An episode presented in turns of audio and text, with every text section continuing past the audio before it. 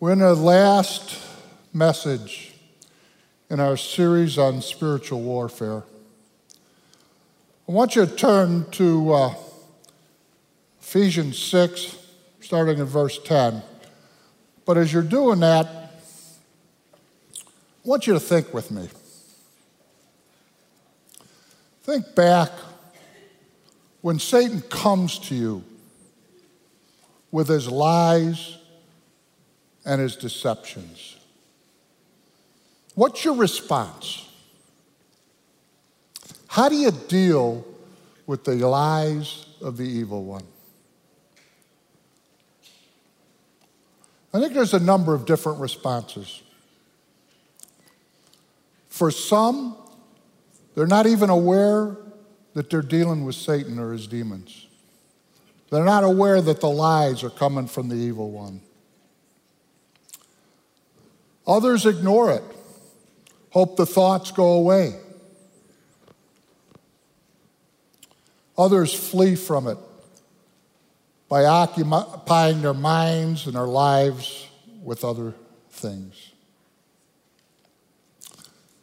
Some of us argue with Satan, we debate with him, tell him the lies are not truth. And maybe the worst case scenario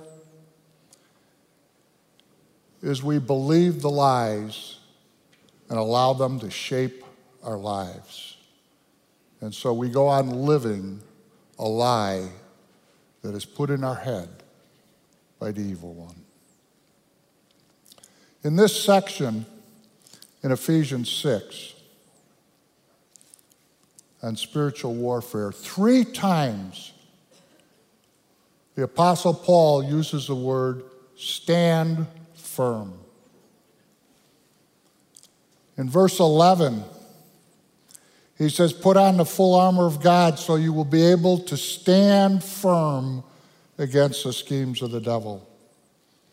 In verse 13, therefore take up the full armor of God so you'll be able to resist on the evil day, and having done everything, stand firm. And then verse 14, stand firm, therefore, having belted your waist with truth. That term is a soldier's expression, and it means to stand your ground as opposed to fleeing. The picture is a Roman soldier, the best trained soldier in the world at the time. He was a soldier that was trained in hand to hand combat. This morning, I want to look at our offensive weapon that God has given us to fight Satan and his demons hand to hand. This weapon is divinely powerful for the destruction of fortresses, strongholds that we've given over to Satan. It destroys arguments and all lofty things raised up against the knowledge of God. And it takes every thought captive to the obedience of Christ. That's the weapons that God has given us to fight against the evil one. Look down at verse 17. Take the helmet of salvation and the sword of the Spirit which is the Word of God. Let me pray. Father, we're going to look at the sword of the Spirit this morning. Father, we know that your word does not return void without accomplishing what you desire and succeeding in the matter for which you sent it out. Lord, would you do things that are eternal today because of this word? Father, would you transform us and renew our minds? We pray it in Jesus' name. This is the only offensive weapon in all of the armor. And it's the sword of the Spirit, which is the Word of God. It's given to us to go hand to hand against Satan. I want to note a couple of things. This sword is actually a dagger, it's a large knife. It's not a large sword, it's used for hand to hand combat. It's the same word that's used in Hebrews 4:12. The word of God is living and active and sharper than any two-edged sword. Secondly, the word used here for word of God is rhema. It means the utterance of God. It's different than logos, which means the whole of Scripture. It's an utterance of God that's given to us for a specific use. The other thing I want you to notice is that the sword of the Spirit and the Word of God are used synonymously. Paul says it's a sword of the sword of the Spirit, which is the Word of God. They're linked together. The Spirit is called the Spirit of truth. The Spirit is the one that reveals truth to us. He's also the one that brings specific truth to us when we need it. And so I want to do two things this morning. I want to look at the temptations of Jesus and how he used the Rhema to fight against Satan. And then I want to look at some common lies, deceptions that the evil one brings against us, and how there are specific rhema to deal with it. So turn to Matthew chapter 3, verse 16. The temptation of Jesus actually starts in chapter 4. But I want you to look at what precedes that so we have context. In verse 16, it says this After he was baptized, Jesus came up immediately from the water, and behold, the heavens were opened, and he saw the Spirit of God descending as a dove and settling on him. And behold, a voice from the heavens said, this is my beloved Son, in with whom I am well pleased. And then the very next verse says this Then Jesus was led by the Spirit into the wilderness to be tempted by the devil. The Spirit led Jesus into the wilderness for the very purpose of being tempted by the evil one. This just didn't happen. This was led by the Spirit. And then it says, after he had fasted for 40 days and 40 nights, he then became hungry. That's an understatement. I can barely make it from lunch to dinner without being hungry, right? I got to have a snack. 40 days, 40 nights without food. And Jesus is in the wilderness where there is no food. He's alone, he's hungry, physically, he's spent. Luke tells us that during those 40 days, Jesus was tempted by the devil over and over and over again. And so Jesus is very vulnerable in his physical body. And Satan's goal is to have Jesus sin against the Father so he would not be able to be the holy, sinless sacrifice for our sin. So we've got three temptations that are described. And I want to look at those this morning. I want you to listen. What is the actual temptation that Satan brings? And how does Jesus respond? First temptation. If you are the Son of God, command that these stones become bread. If you are the Son of God, Jesus was just declared to be the Son of God by the Father at his baptism. Jesus knew it, Satan knew it. So, why would Satan come and question Jesus' deity? Remember, Jesus in a physical, weakened condition. Is he trying to confuse Jesus? He's questioning his identity as the Son. He wants to raise doubts in Jesus' mind about who he is. And think about it doesn't Satan often come to us and to try and confuse us, doubt our identity as children of God?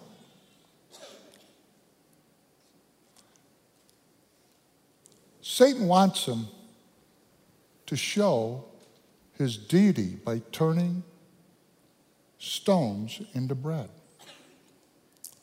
He's really questioning God's goodness, right? You're the Son of God, or are you? Wouldn't your Father be taking care of your hunger, your physical needs, if you're the Son of God?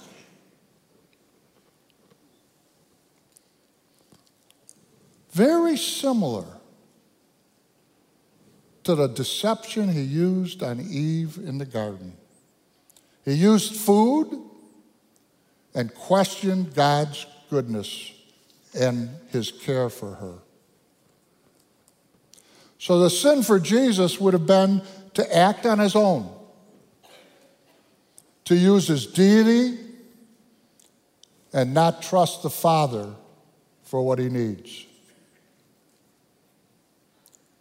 Again, Satan did it in the garden. He uses it on us. God's not supplying what you need, He's withholding from you. God's not fulfilling your desires.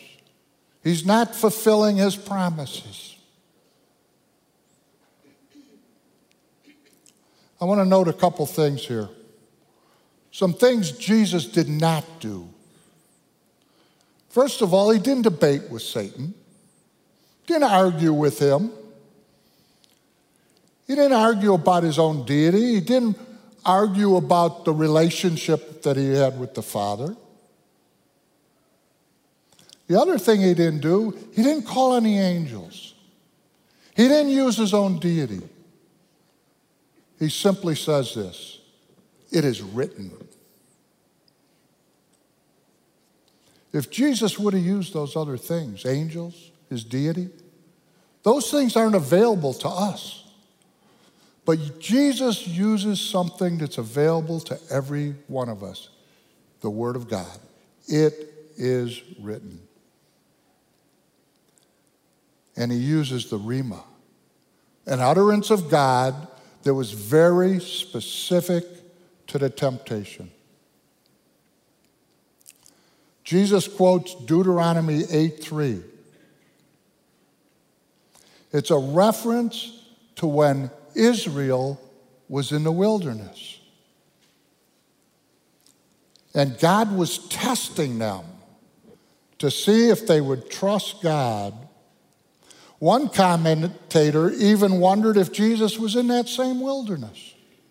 So, what an appropriate verse to use. Man shall not live on bread alone, but on every word that comes out of the mouth of God. It's God that provides our every need. No matter how severe the test, in Jesus' case, how severe the hunger, that word that Matthew used for hunger means starvation, famine. It was severe. when it looks like there's no hope. There's a wilderness surrounding you, there's no food in this wilderness.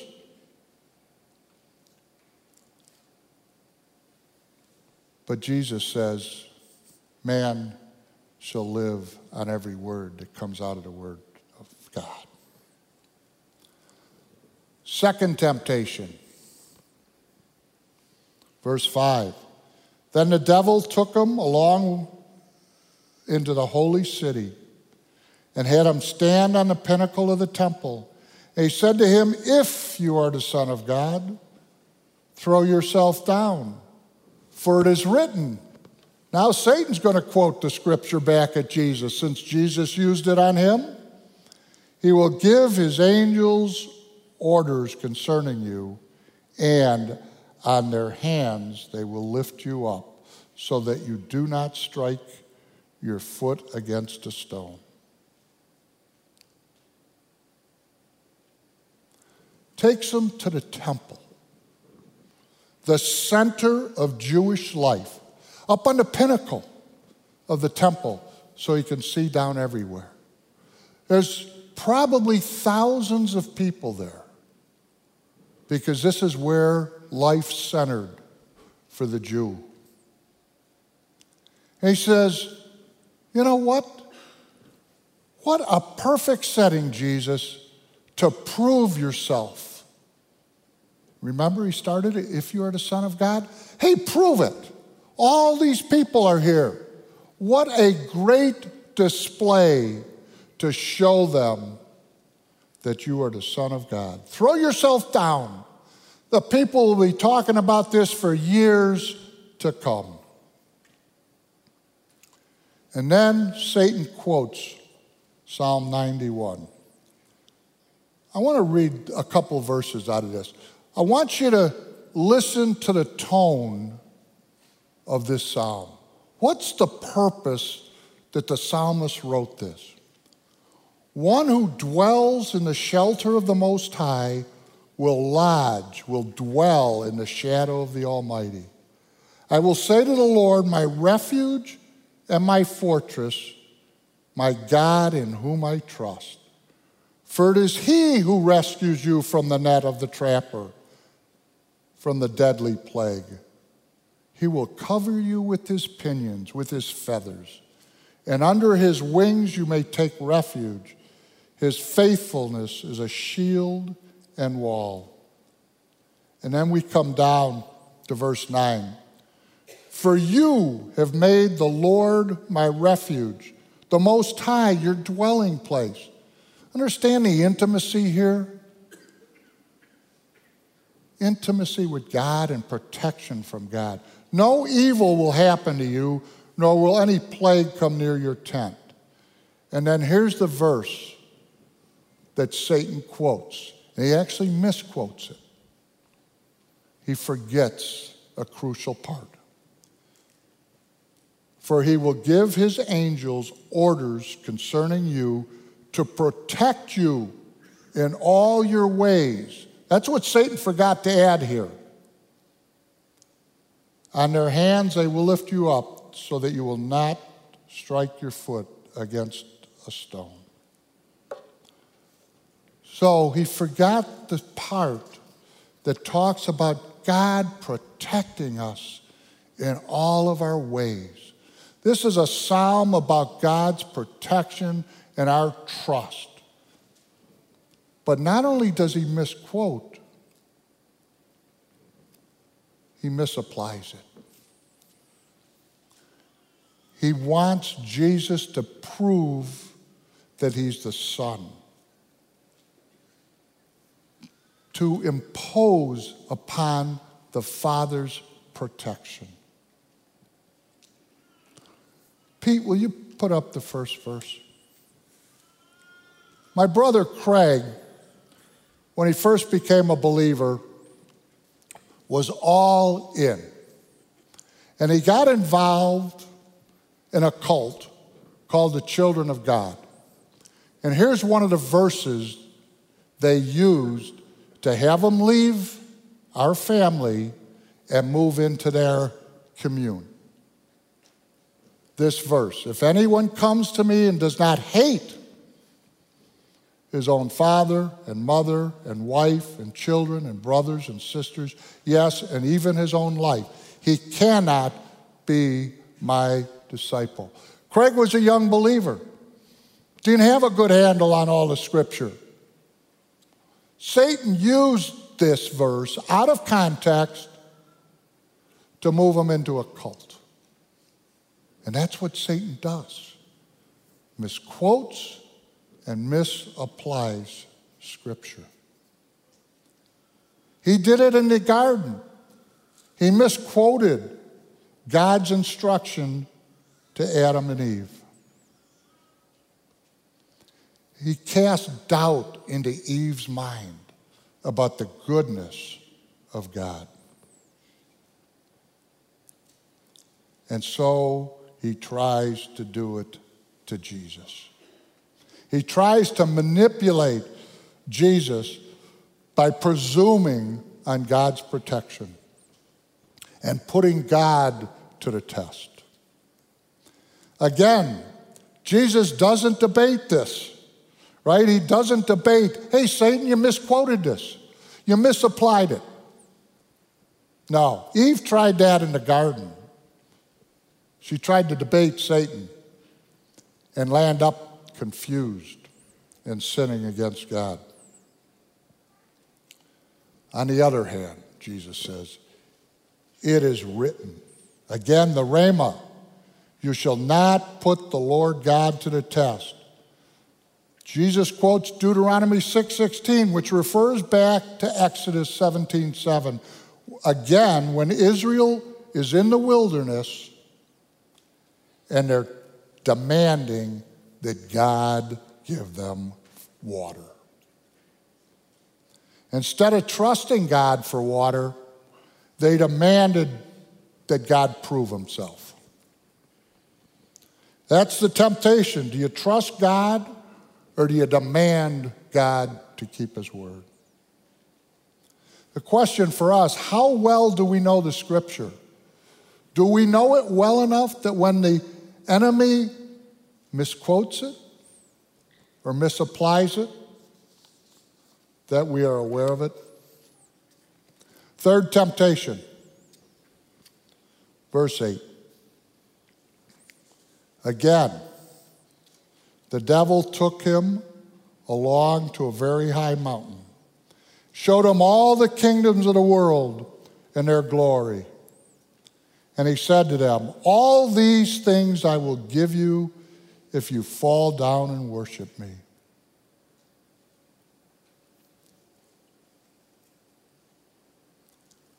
Jesus, King of Kings and Lord of Lords. We sang it today. The creator of all, the sovereign of all. And here's Satan offering him those kingdoms. We know that Jesus is going to rule a thousand years here on earth and then in eternity. But the road to Jesus' rule goes through the cross. Suffer, suffering, humiliation, pain. And here's Satan offering Jesus a shortcut. Bypass all that. Put up the second slide. This is Luke's account of the same temptation. Luke adds something. The devil said to him, I will give you all this domain and its glory, for it has been handed over to me, and I give it to whomever I wish.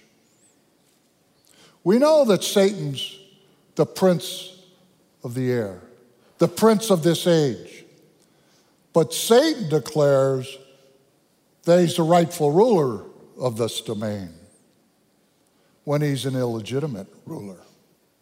God did not give him that authority, he usurped it. And then he says, I give it to anyone I wish. Both statements are lies, they're deceptions. But isn't that what Satan offers people today? Glory and power, dominion, money, pleasures. The same lies that he used on Jesus, he uses on us. The cost of these kingdoms for Jesus was to fall down and worship Satan. Turning Jesus from the Father and prostrating himself before Satan. The result would have been that Jesus would have become a slave of Satan. The same's true of us. When we present ourselves to sin, we become slaves of sin. Romans chapter 6.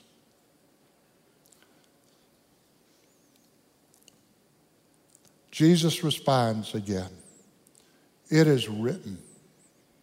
It is written.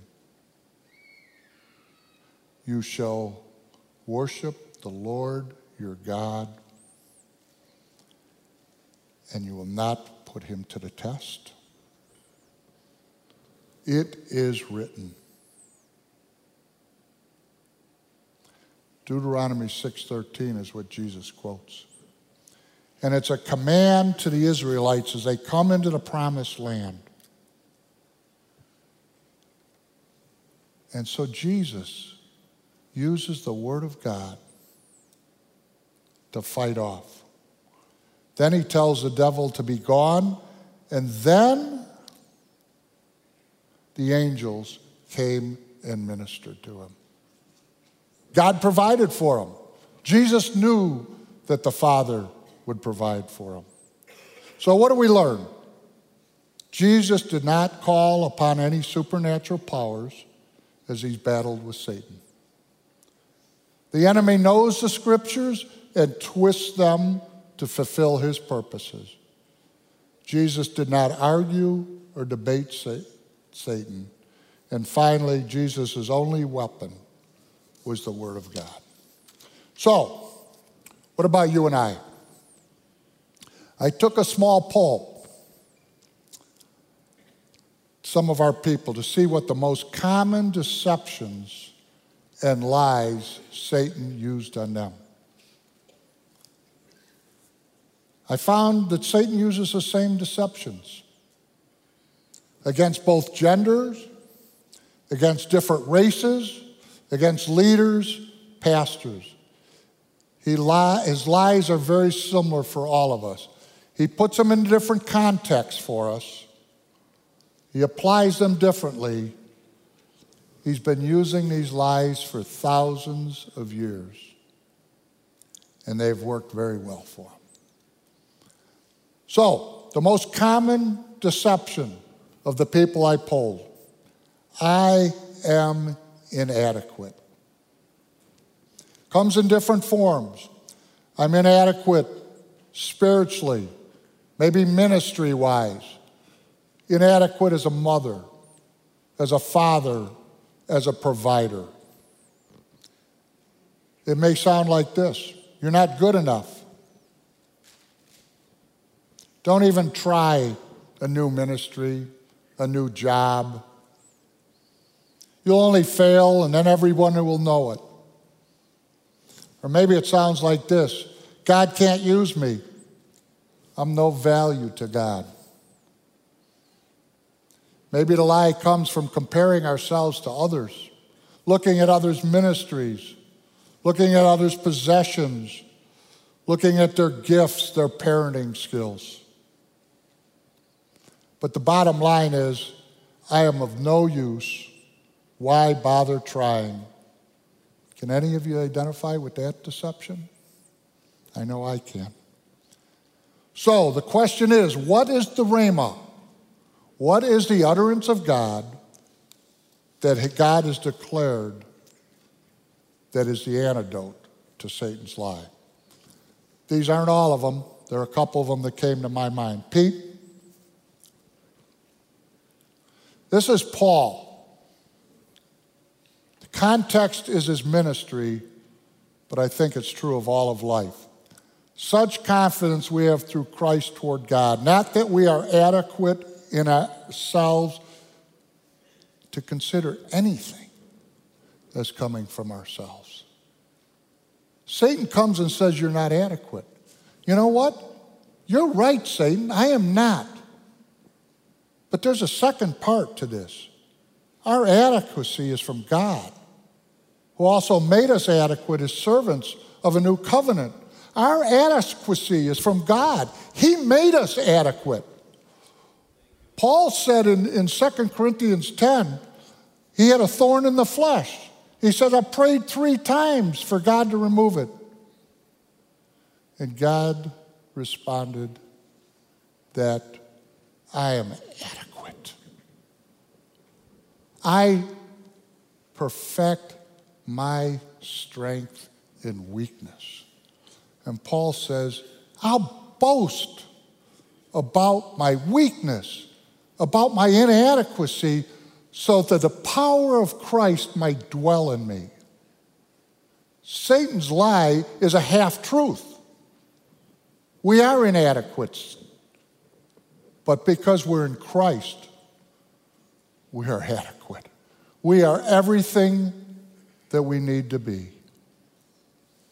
Another verse comes to my mind. Pete, 1 Peter. This is who God has declared you and me to be. You are a chosen race. Talk about being special. A royal priesthood, a go between between God and men, a holy nation, a people for God's own possession. The reason you can proclaim the excellencies of God who called you out of darkness into his marvelous light. God's made us adequate. He's declared us chosen, holy nation. He goes on to say, You were once not a people, but now you're the people of God. That makes you adequate. Not because of you, but because of Him.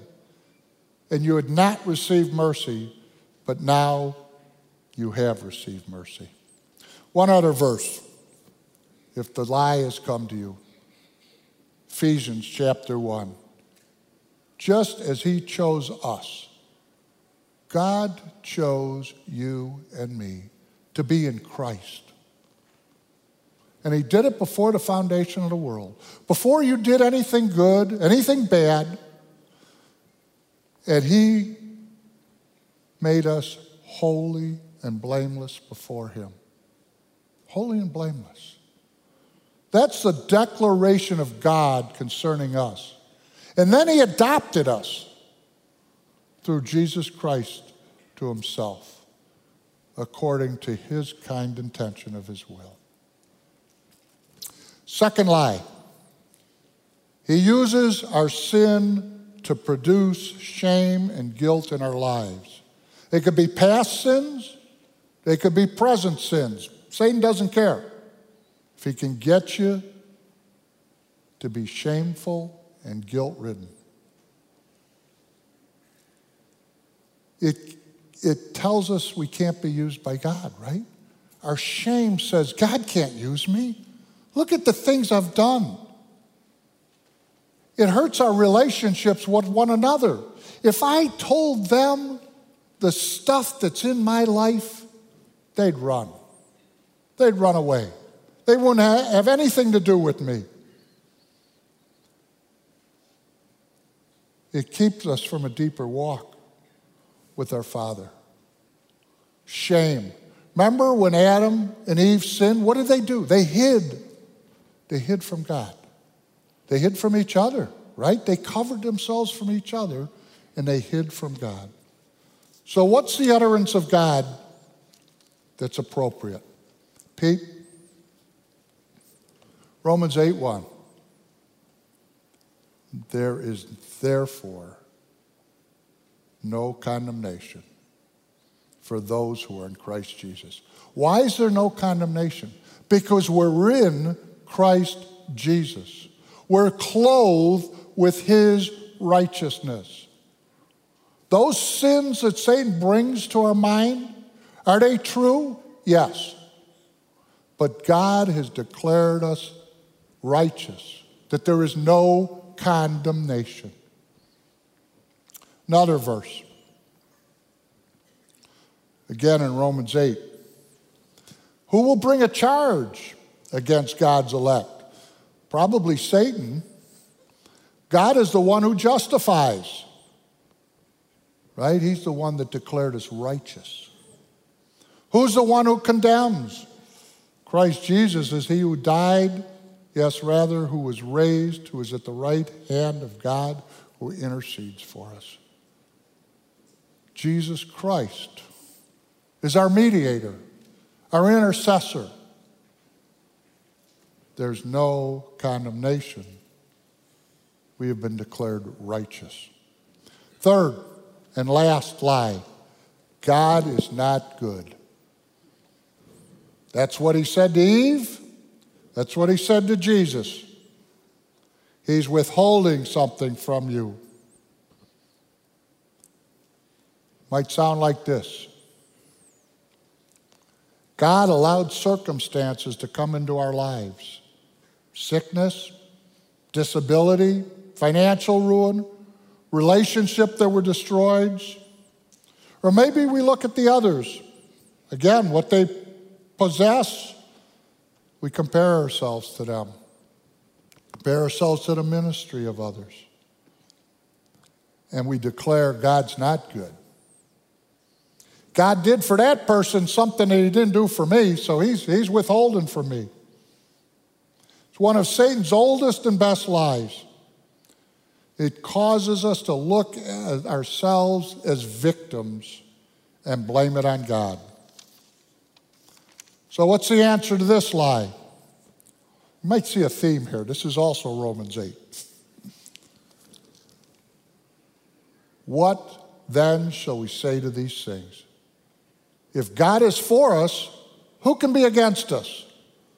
We can tell that to Satan, right? God's for us. You may be against me, but God's for me.